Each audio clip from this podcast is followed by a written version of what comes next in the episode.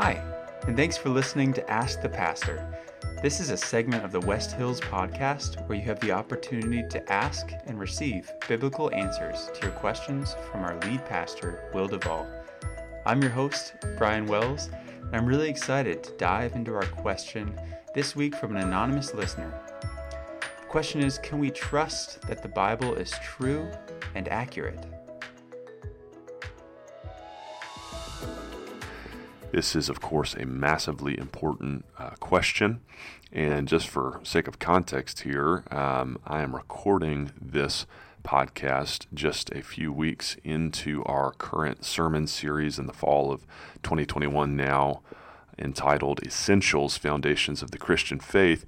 And uh, not inconsequentially, I um, preached the very first message of that uh, sermon series, preaching through our uh, our essential statement of faith as a church on the Bible. And I made the claim during that opening sermon uh, that we cannot know conclusively that the Bible is the inspired, inerrant Word of God, that we at a certain point have to be willing to accept that claim simply on faith, uh, faith like a child, and, and that that belief that the Bible is God's Word um, becomes axiomatic to the Christian worldview. Um, and again, an axiom is something like faith. Can't be completely 100% verifiable, uh, proven. Uh, just has to, to be sort of your, your starting basic a priori assumption. Now, that is a little different from this anonymous listener's question, though because the question for this podcast is how uh, can we know that the Bible is accurate and true? Not necessarily is it the Word of God, but is it accurate and true? And I think the answer to that question is yes, a resounding yes, in fact. And as usual, I'm going to pull uh, pretty heavily from a variety of sources here in my own uh, argument or explanation, um, and we'll try and link those uh, as always in the show notes for you below. Um, if you want to dig deeper into the evidence for yourself, fact check any of these claims that I will use uh, in support of the Bible's reliability. And reliability is really what this question is getting at. Um, and as for sources, I told you in a sermon just a, a, few weeks ago, one of my favorite sources for answers on these kinds of questions that I draw real heavily from on uh, this Ask the Pastor podcast is gotquestions.org. I found it to be a, speaking of reliability, a very reliable uh, source of information, truth um, on uh, on God's word. But here's what they say: They say reliability is a question of truthfulness and accuracy in copying. And again, that's what our listener rightly asked about both the truth of the Bible as well as its accuracy, presumably not only uh, to what we know from history and science, but to itself. Um, you know, are are the what we have today, copies of copies of copies of copies of the Bible, are they accurate to even uh, the earliest copies of the Bible, the original copies of the Bible. And so gotquestions.org continues on. Writings that are historically and factually correct and that have been faithfully preserved over time would be considered reliable. Higher levels of historical verification and better confidence in transmission make it easier to determine whether an ancient work is worthy of trust. By those measures, we can consider the Bible reliable. And so then they support that claim. As is true with any historical work, not every single detail in the Bible can be directly confirmed. The Bible cannot be called unreliable sim- simply because it contains parts which cannot be confirmed or have not yet been confirmed. What's reasonable is to expect it to be accurate where it can be checked. This is the primary test of reliability, and here the Bible has a stellar track record. Not only have many of its historical details been confirmed, but certain uh, portions that were once in doubt have been verified by later archaeology. And then they list a few examples from archaeological digs in the 1920s and clay tablets from Syria dating back to 2300 BC, etc., etc. And they conclude no facts presented in the Old te- uh, or New Testaments have been shown false. This historical reliability is crucial to our trust in other statements made in Scripture. Even the miraculous occurrences in Genesis uh, have evidential basis that we can appeal to today. Ancient Babylonian records describe a confusion of language in accordance with the biblical account of the Tower of Babel in Genesis 11. These same records describe a worldwide flood, an event present in literally hundreds of forms and cultures all over the world. The sites where Sodom and Gomorrah uh, once sat in Genesis 19 have been found, displaying evidence of fiery and violent destruction, even the plagues of Egypt and the resulting exodus uh, detailed in Exodus chapter 12, have archaeological support. This trend continues in the New Testament, where the names of various cities, political uh, officials, and events have been repeatedly confirmed by historians and archaeologists. And so that answers the truthfulness question, and then they move on to the accuracy issue. And uh, and, and record for us that the New Testament writings were composed within a few decades of the events that they describe, far too early for legend or myth to overtake actual history. In fact, the basic framework for the gospel can be dated to a formal creed just a few years after the crucifixion of Jesus, according to Paul's description in 1 Corinthians 15 3 through 8. Uh, historians have, have access to a tremendous number of manuscripts, um, almost 6,000 manuscripts with over 24,000 copies uh, within a few the first few centuries of, of, church history. And those manuscripts are 99.5% accurate to one another. Where they do differ, textual criticism helps us conclude that the vast majority of uh, the differences are simply due to spelling or grammatical errors in copying. You have to remember that you know the earliest scribes of, of the Bible had to copy all of this by hand. There's no Xeroxing, no spell checking and nowhere is a major doctrinal tenet of the faith in question based on the text's transmissibility. So they conclude, after all this, proving that the New Testament was reliably and quickly copied and distributed. This gives ample confidence that what we read today correctly represents the original writing. The Old Testament, Old Testament as well, shows all evidence of being reliably transmitted.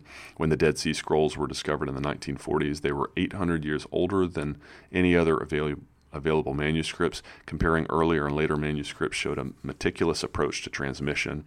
Uh, I think the the uh, I did a little bit more digging. I think the number was like over 95 percent um, accuracy from from uh, between manuscripts and, and, copies with the Dead Sea Scrolls. Once again, adding to our confidence that uh, what we have today accurately represents the original text. Those factors all give uh, objective reasons to consider the Bible reliable. At the same time, it's critically important to examine those same factors in other texts that we use to write our history books. The Bible has more empirical support, a shorter time between original writing and surviving copies, and a greater number of source manuscripts than any other ancient work by far.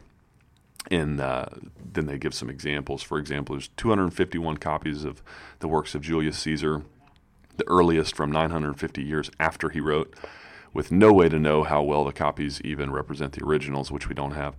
There are 109 copies of the works of the historian Herodotus, the earliest from 1400 years after he wrote. Archeolo- archaeologists have found 1,800 plus manuscript copies of the works of Homer, allowing us a 95% confidence in the original text. But for the New Testament, there are currently uh, almost 6,000 manuscripts, with most early copies anywhere from two to 300 years later, some uh, within 100 years. The earliest manuscript of the New Testament we have, P52 papyrus, uh, with fragments of the Gospel of John, um, dates back to just 25 years after its writing. So within you know a couple decades, uh, there were you know folks who were alive when when uh, John was alive, who who remember him, you know, telling the story orally, surely um, that could have fact checked things.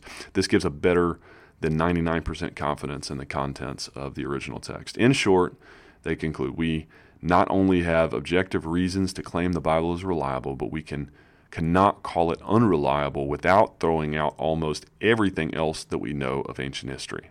If the scriptures don't pass the test for trustworthiness, then no records from that era can, which is a pretty staggering uh, thought to me to think, like, okay, you want to question doubt the, the, the Bible, the New Testament's reliability. Uh, that means you're basically throwing out everything that we know of, of history before the time of Jesus because it's the most reliable by far from, from that or, or any previous era. So then, um, you know, there's this whole other issue of uh, what's called canonicity, um, or the process canon, uh, of canonization of determining the canon, the the, the, the standard, the uh, accepted books um, that made it into the Bible. I won't really get into that here. That might be a, another topic for another podcast episode sometime. You know, how did we get the, the, books in the Bible that we got? You know, I've heard that there's these missing gospels or lost gospels or whatever.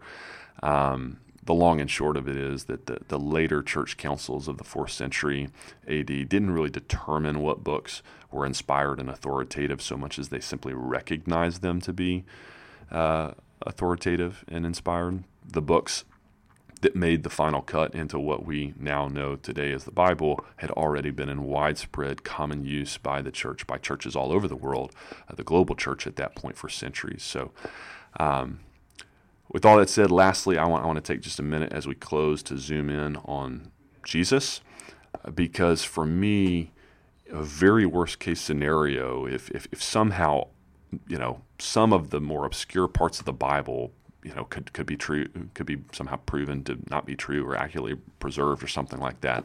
At the end of the day, for me, uh, I, I, I believe all of the Bible is true, uh, but at, the end of the day, what is most important to me is that the gospel, the good news about Jesus and who He was, who He is, what He did for me, that that is what is most important to me to know that that is true, that is accurate, that is uh, reliable. And so uh, I, I, found this video. Uh, there's lots out there, but I love this one because it's two and a half minutes long, um, and it's a video by um, by an, uh, a source, an interviewer called the One Minute Apologist, and he's uh, interviewing biblical scholar and apologist Frank Turek. And uh, I found this incredibly helpful. Again, we'll link it in the show notes. But Turek offers six reasons for believing the New Testament testimony about Jesus. Six testimonies, he calls them. So there's, and, they all start with the letter E. So a nice mnemonic device here. There's early testimony. Uh, he says most, if not all, of the New Testament documents were written prior to the year 70 AD, so within a generation of uh, Jesus' actual life. So you can trust that these weren't stories that got spun over time, centuries of, of evolving. Number two, there's eyewitness testimony, 140 details just between the book of Acts and the Gospel of John alone.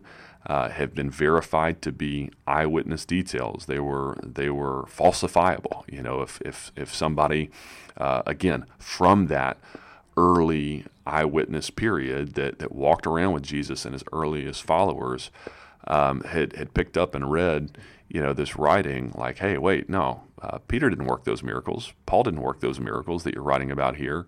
Um, they would have been thrown out. They would have been uh, falsified, but they weren't. Number three, you've got embarrassing testimony.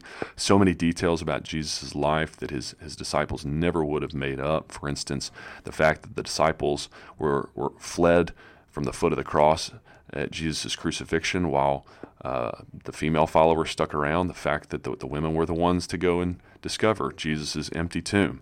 Um, to me, that, and, and for all of us, that should really impress upon us like, you know, these, these were um, accurate, true uh, accounts of the events. Not only did the, the crucifixion, the resurrection happen, but even the, the, the detailed accounts of them to me we can trust more because they're including this stuff that, that there's no way the disciples would have uh, had any reason to, to make up these some of these facts surrounding them.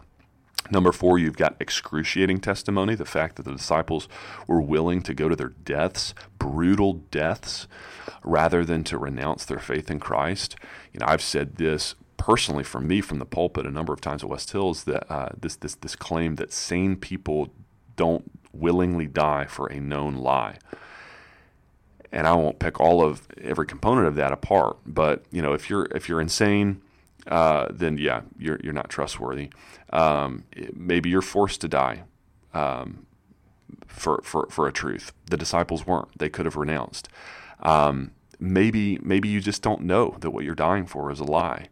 Um, you know, there's any number of other religions out there uh, the Mormons, Muslims, whatever, that um, later followers, uh, you know, took Joseph Smith's word for it, took Muhammad's word for it, uh, that he had received the Quran and all this sort of thing, but they weren't eyewitnesses in the same way that, those early apostles uh, and, and, disciples that died in Jesus' name, uh, they knew exactly what they were dying for. Uh, and they, they said, yeah, no, I'm, I, I will not renounce my faith in Christ because I've, I've seen with my own two eyes uh, who he is and what he did.